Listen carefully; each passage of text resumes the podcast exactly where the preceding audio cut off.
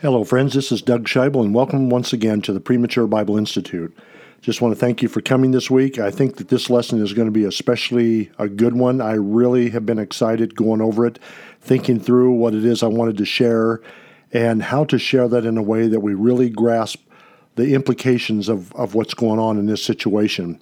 Please be sure to tag a friend and let them know about this podcast. They can go to tribalscheibel.com uh, and click on the contact uh, tab at the top of the page and find out what they need to uh, find out. They can Google the Premature Bible Institute. Uh, just get on Google and do that. Or they can get on their favorite podcast, Apple Podcast, Google Play Music, Overcast, Castbox, whatever, and just uh, get on there and search for the Premature Bible Institute. And that should take them right to it. So thanks a lot for doing that for me.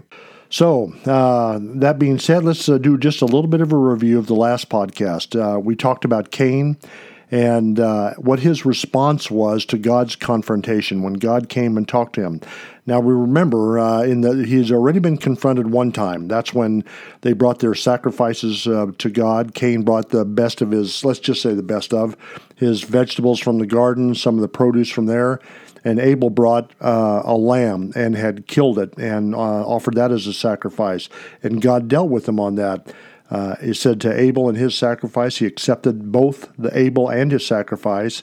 And with Cain, he said he did not respect Cain or his offering. And so God asked him, He says, um, "Don't you know? Do what I've told you to do." And he says, "And I'll accept you." But if you don't, he says, "Sin lies at your door." And so we don't know what happened right after that, uh, but we do know the next event in the Bible that happened, and we don't know the span of time in between the two. And that is that Cain and Abel were out in a field somewhere and they were talking or they were discussing something. We don't know exactly what it was. My thoughts are, uh, and it, you know, I don't have a real scriptural basis for that. That that maybe Abel was trying to convince Cain, listen, just listen to what God has to say. Uh, do what he tells you. And he says, everything will be all right. But, you know, we, anybody who um, has friends, uh, some, we all have friends, or we have children, or parents, or relatives who just will not listen. Uh, you want to tell them about the Lord, they just don't want any part of it. Well, that's kind of where Cain is at at this point. So what happens? They're out there in this field discussion, uh, discussing something, and it says, "And Cain rose up and he killed his brother Abel." So Abel is dead, just plain dead. That's all there is to it. And so what happens? God comes and confronts uh, Cain a second time. And but he does it in a way that he always does. Remember what how he did with um, uh, Adam and Eve in the garden? They said, "Adam, where are you?" Well, God knew where they were at. He says, "Well, we hid because we were naked." I says, well, "Who told you you were naked?" And God knew that also. And when he asks these kind of questions, these rhetorical questions, he's trying to get people to admit their guilt uh, before him, and um, and then he can deal with that. But they need to admit it. If it isn't, then they their hearts get hardened. They uh, their consequences are going to be worse uh, as a result of that. So God confronted Cain again, and so he comes up and he says, "Cain," he says, "Where's your brother?" And now God obviously knew where um, where Abel was at, that he was dead. I don't know if Cain even bothered to bury him or not, but whatever. Uh, and Cain responds in a way that is just to me, I, I can't even believe that he did this. But Cain responds, he says, How should I know? You know, in other words, is uh, I do not know. Am I my brother's keeper? And so what he was doing was asking God a rhetorical question. And I, I, just can't even believe that he did that, but he did. And so, what he, like I said, literally, if you were to put it in today's terms or what the real intent of what he was saying was, he says, Hey, how should I know? And what right do you have to ask me that question? That's what the implication of what he was saying, even though those aren't the actual words. But if I did that to my dad when I was a kid, if uh, I did something and I broke something and I tried to hide it, uh, and my dad would have said to me, he says, Where's my hammer? And if I looked at my dad and I says, How should I know? Am I your uh, am I your shop foreman? My dad, I would have woke up the following week and then sitting there thinking, man, I better, better not do that again. So it's um, it's kind of like that, but he's doing this to God Himself and asking this type of a question. So um, God confronted Cain, and as a result of that, he says, "Listen," he says, "because of what you've done," he says, "your brother's blood cries to me from the ground." And so God cursed the ground. He says, "The ground will no longer yield its strength." So God curses the ground a second time. But the interesting thing is, and then Cain, what does he do? He goes on this pity party. He says, "Oh man," he says, "Now this is this judgment is more than I can bear. If I go out on the earth, people are going to look at me, they're going to kill me, and they're going to have all the." The thing that really gets me about this is he feared men more than he feared God. But you know what? That's the problem with mankind in general. That's why we do the things we do when we shouldn't. It's because we fear people. We fear what they think more than we fear what God thinks. And so that's what is happening here. He's fearing what, what other people might do to him, but he's not fearing at all what God's going to do to him. Uh, it's just it, it's not irrational, is it? Remember we talked about that. Sin causes us to think irrationally. So, what happens now? Is this the end of the thing? Is what's going to go on now? And we talked about God continues his plan. Uh, Satan didn't win in heaven, he didn't win in the garden, he didn't win after the garden. And so, what does he do? Even after he kills Abel, who is probably going to be the uh, the first. Well, let me say this. Let me. I, I want to just stop here for just a second because this is a term that you're going to see, and it's the term firstborn. I need to explain a little bit, bit about what that means. and I learned this out in the tribe. The term firstborn isn't necessarily somebody who's born first, although usually it is. But the term firstborn is kind of an honorific title. It is the uh, it is the what they would call the person who carries on the family heritage, the family honor, the family land, uh, their their name, all those things. The person that carries on that name is would be considered. They would call him the uh, the firstborn, and so they're the ones that carry on all that the the father has and owns and is. They're the ones. They're the representative of that family line. Now, we don't see that much because of our American society here in America. We don't really quite understand that so well. But if you get into other, if you did, if you went back, say, a couple hundred years in American society, you would understand that. Pre Revolutionary War times, you would understand that and, and it would make much more sense. And in Europe, it really made a lot of sense. And in medieval times and so on, they understood that, that the, the, the firstborn was the one who ran the estate. And then all of his siblings would live there also and be part of that. They would benefit from it without having to have all the responsibility of the firstborn. So the firstborn carried on all the responsibility also. So anyway, but so um, Abel was going to be the firstborn. And then Seth, now God brings Seth along. And remember what Eve said? I have gotten a man from the Lord. And well, that's what she said about Cain. And then she thought maybe he was going to be the one to carry on the line. But Cain turned his back on God. And then Abel was probably going to be that one. And now she says, I've got, uh, Eve says that she has someone to replace Abel. Not Cain, but Abel. And so uh, Satan didn't win here. There was going to be that line that was going to be carried on. So now we're going to jump over a lot of years. Uh, we're not going to really uh, do too much jumping, but I just want to explain how God was keeping this thing going. It wasn't stopping just because uh, somebody died or whatever. God always wins. Why? Because he's God. So Adam had a son, and his name was Seth. Now Abel was dead, so he and he didn't have any children, so he couldn't carry on the line. But Seth came along, and Seth had children. And He had a son by the name of Enos, and Enos had a son by the name of Cainan, and Cainan had a son by the name of Mahalalel, and Mahalalel had a son by the name of Jared, and Jared had a son by the name of Enoch, and Enoch had a son by the name of Methuselah. And Methuselah had a son by the name of Lamech, or Lamech, however you want to pronounce that. And Lamech had a son by the name of Noah. Now we all know those, some of those names: Enoch, Noah, uh, Methuselah. We've heard that. And Noah lived 500 years before he had uh, children. He had three sons, and so we'll talk about them here in just a minute. So this line is continuing on, uh, but things were going on behind the scenes that we need to talk about. Now, the population of the earth was really increasing at this point. Now, you think about it. These people, some of them were living over 900 years. And they were, you can imagine how many children and things that they had during that time. And by the way, from the time of, um, of uh, when Adam and Eve uh, were created until the time of Noah is somewhere um, in the range of 1,100 years, um, or somewhere in the t- somewhere in the time of Noah. We had about 1,100 years um, give or take some time there. I'm just giving a general average. So there was a lot of time there. You think about that. This is going back to the Dark Ages for us or to the Renaissance, and think of how many children people could have had. And they were living a long time, so they could have had an, each family could have had an awful lot of children.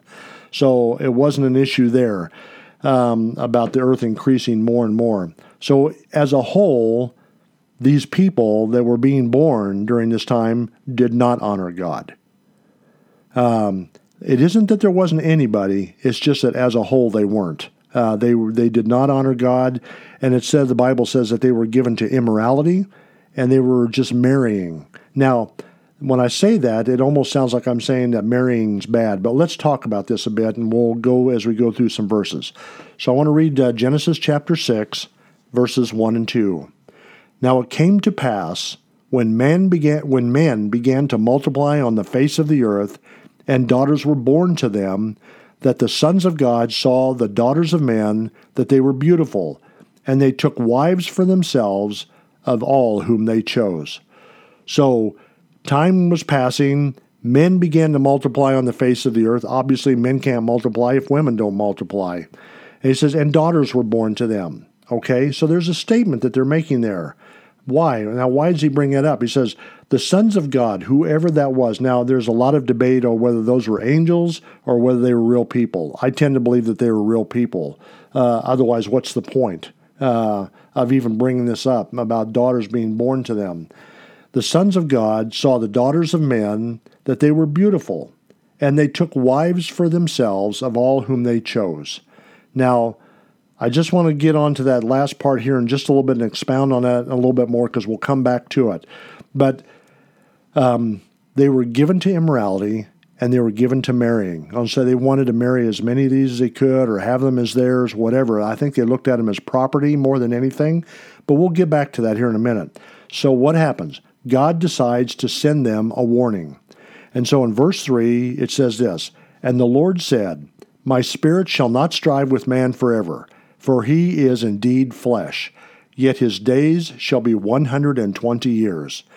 So God was warning them, uh, and we'll see that as we go on here. He was giving them 120 years. He was telling them, in 120 years, I'm going to deal with this issue, uh, and you need to repent.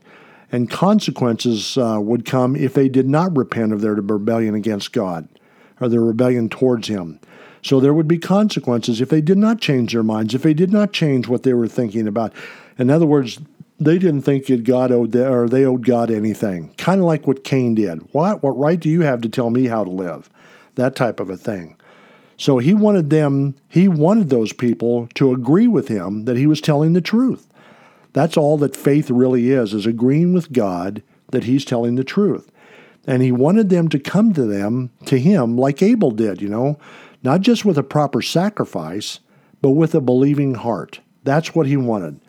And so he was telling them this 120 years, he's telling them this. But it also has a second meaning to it, the 120 years thing. Even though you don't notice it so much right then, it's kind of like what he did with Eve in the garden. It says, you know, he shall bruise, uh, uh, you shall bruise his head, but he shall bruise his heel. And even though she thought when she says, I've gotten a man from the Lord, maybe that's the initial, uh, immediate meaning of what that says, but it had a long term meaning attached with it also that uh, might not have been seen right off the bat. But the second thing here is that man would no longer have that long life like they used they did. And so what was going to start happening is that people were going to start their lifespans were going to become less and less and less as time went on, so that the average age would be around 120 years uh, for people. So, but we'll talk about that more as time goes on as we go through the Old Testament.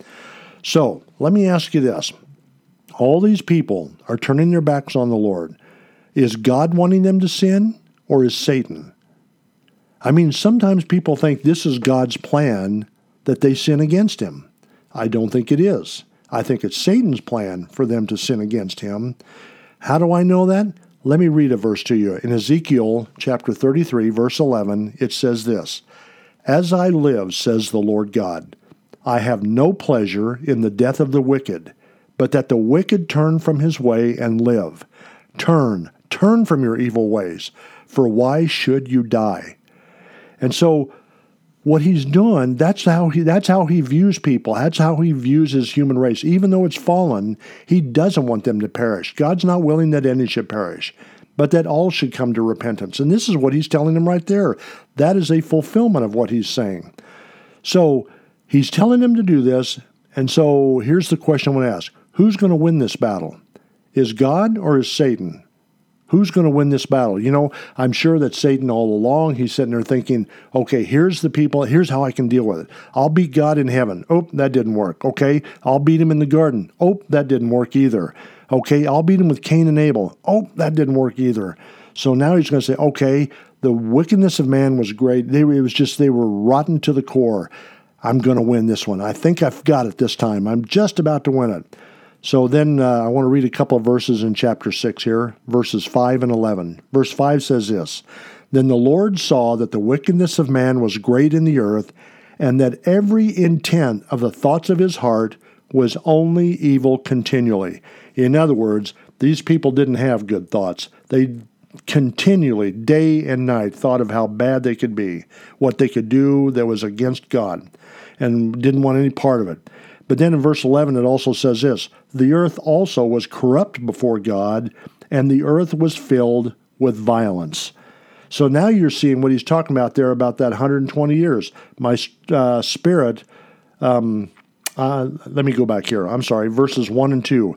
Now it came to pass when men began to multiply on the face of the earth, and daughters were born to them, that the sons of God saw the daughters of man that they were beautiful, and they took wives for themselves of all whom they chose. I think what they were doing is they took advantage of the women. They took them and to make them wives. Uh, in other words, to make them their property. And so uh, that was really interesting. Someday I'll be able to tell you the story about how what happened with our tribal people when they were hearing this. I can't tell you right now, but one day I'll tell you about it, and it's going to be pretty impressive. So these people were rotten to the core. And they all had one thing in common they were all descendants of Adam, every one of them. So, what characteristics did they display to show that? Well, they were proud, they were self centered and boastful. I mean, the wickedness of their heart was only evil continually. They didn't want to follow God. They wanted what other people had, they wanted other people's daughters, probably other people's wives, who knows, and everything. They were jealous and hateful to other people. There was violence all the time. They argued and fought all the time. They were cruel, and many of them were murderers. Boy, sounds just like the first kids, doesn't it? You know, or the first kid, I should say. Murderers, they constantly lied and deceived one another. Uh, they were ruthless in their business practices. They wanted to take advantage. They wanted power. They wanted to control other people. They continually gossiped and said evil things about others behind their backs. And they were totally unrestrained in their sexual passions. They engaged in natural and unnatural relationships, but there is no relationship that is natural that is apart from God's design for it. Now, you have to remember that. No matter what kind of relationship you think you should have or can have, only the ones that God sanctions are the ones that are, are legitimate. Everything else is rebellion against God. Makes no difference who you are, what you are, what you think. It's God has the right to set the rules because He created us. Remember? Back in the beginning, as the creator, He's the owner. Remember my tribal guy? You saw me make that canoe? Does my canoe tell me where to go? No. And as created people, we don't tell God what, uh, what rules He should make. So that's what we want to think about. So, um, reading verses 5 again in chapter 6, I'm going to also read verse 12. Then the Lord saw that the wickedness of man was great in the earth, and that every intent of the thoughts of his heart was only evil continually. So God looked upon the earth, and indeed it was corrupt, for all flesh had corrupted their way on the earth. It was as bad as you could possibly imagine. You could not it could not have been worse. There's nothing today that even compares with this time on the earth. So did God give them a chance to repent, to turn their backs from that? Well, there's some ways he did. First of all, he says he showed them who he was by his creation. You know, his eternal power and Godhead are seen by that which he's created. They could look in the heavens and they could see order and non chaos and all the different things the beauty, the symmetry, the colors, the light, everything that our senses can enjoy. It was there. It was signs of his handiwork were everywhere. Uh, but they were not thankful of that. They just used it for their own selfish desires, and they did not believe God. So, and he spoke to them through prophets. Now, we you'll see more about prophets later on, but there's a couple of them there. One is uh, Seth, uh, one of the descendants of, of uh, I'm sorry, one of Seth's descendants was one of God's prophets, and his name was Enoch and more we'll talk about we'll talk more about Enoch later on but Enoch was one of those. And there were they and all through that time I'm sure that there were those in the line of of um, Seth all the way up to Noah that were warning people of what was going to happen. So what was the warning? What did God warn the people was going to happen? And what did he tell them about? He had already told them uh, that he was that they that people would only be around for another 120 years but he didn't tell them why or what was going to happen. So, how did this warning manifest itself? Well, he says it in verse 6 and 7 of chapter 6. And the Lord was sorry that he had made man on the earth, and he was grieved in his heart. So the Lord said, I will destroy man whom I have created from the face of the earth, both man and beast, creeping thing and birds of the air, for I am sorry that I have made them. Now, think about what he's saying there. He's grieved that this has happened. He's sorry that, that he made man. It isn't that he didn't know this was going to ha- well, was going to happen. He he did know, but it still grieved him. You know, a friend of mine said something one day, and I really appreciate it. And His name's Dave, and I don't know whether he wants me to give him uh, uh, attribution for this because he may have got it from someone else. But I will give him at least that this is not my original thought. He says, You know, he says, there's a saying out there that says God hates the sin, but loves the sinner. And he said, You know, I don't know if I really care for that statement that much. He says, Let me tell you how I look at it. He says, God hates the sin because of what it does to the sinner. And you know, that's true. God hates the sin because of what it does to the sinner. It turns him into a monster. It turns us. You know, every time I hear people say, you know, well, they're good people, you know, everybody, we're not good. Uh, we're born sinners. We're born like Adam. We're born like uh, Cain. We're, we're just all descendants of all of that. And so, even though we've had godly lines, every single person in that those that line that I talked about, Seth and Enoch and all that, and even all the way to Noah, Methuselah, all those, all of those people were born sinners. They were born outside of the garden. They were born separated from God. And God required that they come to Him in the way that He uh, ascribed, prescribed. So now, here we go. He's, God's going to destroy the earth. He's going to do it in about 120 years. So let me ask you this Was Satan going to win this time? I mean, he corrupted the whole earth. It was a mess. And even though he did not win in heaven or in the garden or with Abel would he now have the ultimate victory? Would he finally sit there and say, ha, ha now I've got him? Our whole earth is corrupted. There's nothing that's any good here. So would the promise of Genesis 3:15 about the deliverer fail at this point? Well, there's two words that you always have to remember. And no matter what the situation, I always remember these. And the two words are this, but God. And that's the thing. But Noah in verse 8 through 10 says, But Noah found grace in the eyes of the Lord. This is the genealogy of Noah. Noah was a just man, perfect in his generations. Noah walked with God. Well, let me say it back. Noah was a just man, perfect in his generations. Noah walked with God. And Noah begot three sons Shem, Ham, and Japheth. So here we have this situation. God wants the people, he wants everyone to repent. He's not willing that any should perish. And he wants them to repent. He doesn't want them. Remember the scripture I remember uh, did? Uh, just read up there? Um, let me get back here. Um, sorry. Oh, as I live, in Ezekiel thirty three eleven. As I live, says the Lord God, I have no pleasure in the death of the wicked, but that the wicked turn from his way and live. Turn, turn from your evil ways, for why should you die? And see, God wants them to live. But and he's making an opportunity here. He's letting them know ahead of time that there's going to be a destruction. But now he's got somebody here that he's going to deal with, and his name is Noah. And Noah found grace in the eyes of the Lord. And he has this genealogy. But it does say this about Noah Noah was a just man, perfect in his generations, and Noah walked with God. And Noah begot three sons, Shem, Ham, and Japheth. What about Noah? Wasn't he a sinner like everybody else? Of course he was. Didn't he receive the same I'm sorry, didn't he receive the same death sentence that everybody else is going to have? Of course. So why did Noah find grace in the eyes of the Lord? And there's a simple reason. Noah believed God.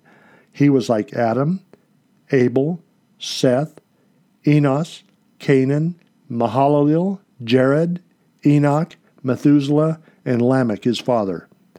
Noah was like them. They believed God. So, how was Noah going to be able to continue the line of the deliverer if God was going to destroy the earth? That's the thing I want to talk about. This is really exciting to me. And I just want you to understand this. this. There's a lot of debate about this these days. You have to decide whether you want to believe God or believe man.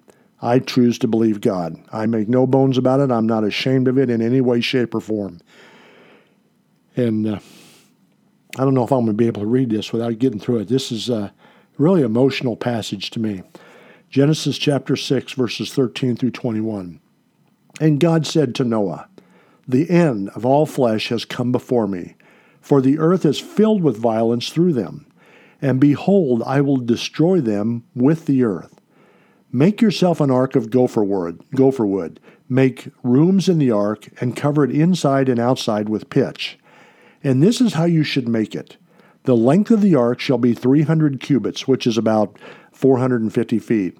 Its width 50 cubits, which is about 75 feet, and its height 30 cubits, which is about 45 feet. You shall make a window for the ark, and you shall finish it to a cubit from above. And set the door of the ark in its side. You should make it with lower, second, and third decks. And behold, I myself am bringing floodwaters on the earth, to destroy from under heaven all flesh in which is the breath of life. Everything that is on the earth shall die. But I will establish my covenant with you, and you shall go into the ark, you, your sons, your wife, and your sons' wives with you. And every living thing of all flesh you shall bring in, and you shall bring, uh, I'm sorry, and of every living thing of all flesh you shall bring in two of every sort into the ark, to keep them alive with you. They shall be male and female, of the birds after their kind, of the animals after their kind, and of every creeping thing of the earth after its kind. Two of every kind will come to you and keep them alive, uh, to keep them alive. And you shall take for yourself of all food that is eaten, and you shall gather it to yourself, and it shall be food for you and for them. So, in other words, God says, okay, I'm going to provide an escape. Noah, here's what I want you to do. You're going to build this ark. Now, some of you may know about this, some of you may not, but you can get on like uh, the website for um, Answers in Genesis is one thing, and they have built a full scale replica of the ark out in Cincinnati uh, in uh, Ohio, in the, here in the United States, and you can go see this thing, so you can get a a realistic view of how big this thing really is. And you, they they tried to as much as they could build it exactly according to the pattern, which is here. Now, obviously, we weren't there; we didn't see exactly what we look like, but we do have the general idea and most of that stuff. So, if you go and see that, I'm telling you, it will be an eye opener for you. But there's some things in here that we need to look at. God is getting ready to destroy the earth, every living thing that's on the face of the earth. So, you know, in, in a lot of um, our studies today, people will say, well, that was just a local flood. It wasn't a universal flood. Well, but the thing about it was it say, I will, I myself am bringing flood waters on the earth to destroy from under heaven. Now, is under heaven just in one spot on the earth? No, it's the whole earth. All flesh in which is the breath of life. Everything that is on the earth shall die. So, this is, I mean, I don't know how it could be any simpler the way it's said. Either God did this or he didn't. And we'll find out did he do this or not? And so God is saying, I'm going to destroy everything, but here's what I'm going to do I am going to save a remnant. I'm going to save you and your family and your sons and their wives. And these animals on the earth, I want you to bring them there or want them to come to the ark, build this ark. We're going to put it in there, and then I'm going to destroy the earth. So, um, this is what he's saying he's going to do. Now, the people can either choose to believe him or not. So, for this whole time while he's building the ark, the people are looking at this and they're wondering, what in the world is this going to do? There's never been a flood on the earth up to this point. They've never even seen rain at this point. Uh, the earth had not had any rain up to this point. So they're build, he's building this big old giant ark wherever he's building that. He probably, if it was me, I'd be building it up in the woods because if it's going to cover the whole earth, there's no reason to build it down at the ocean. Just build it wherever the wood is at. But let's just say he's building this ark, and what are the people thinking the whole time? So what's that knucklehead doing up there? He's up there uh, building this. He calls it an ark or calls it a big boat or whatever, but it sure is big. What in the world is that for? That doesn't even make sense. And so he's doing all this, and so the people are sitting there watching this, probably making fun of him. We know that they did. Uh, and he's, but he's telling him, he says, Noah, this is going to happen. Here's what you need to do: build it this way, and then bring it in this way, and I want you to do it. Now, let me ask you something. Noah's getting ready to build this ark. Do you think Noah is sitting there saying, "You know, Lord, uh, I know you've never done a flood before, have you? So how do you know how to build this ark?" Do you think he said something like that? Of course not. And Noah didn't know how what was going to happen, what this was going to be like. But let me go back to an earlier question. Did God allow Adam and Eve to design their own clothing? Did God allow Cain and Abel to decide what type of sacrifice to bring to him? So do you think God was going to allow Noah to design the ark? No, he wasn't. He was going to say, This is what I want you to do. And there's one other thing in there on that ark I want you to be really cognizant of, uh, to be really be thinking about, and it's this. Remember what he said he put in the side there? He said, I want you to put the door in the side of the ark. That's going to be an important key element as time goes on. So this one door. And he says there in 616, you shall set the door of the ark in its side. Has a very key meaning to it. So in this lesson now, God's deciding this is what He said He's going to do, and He's. Uh, I'm sure that God that well we know that Noah was telling the people what was going to happen, and they had 120 years to repent from this. And so, what's going to happen? That's the next thing we want to talk about. So, next lesson, we'll discuss whether God kept His promise or not. Take care. Have a good week. Thank you all for listening to this. Bye.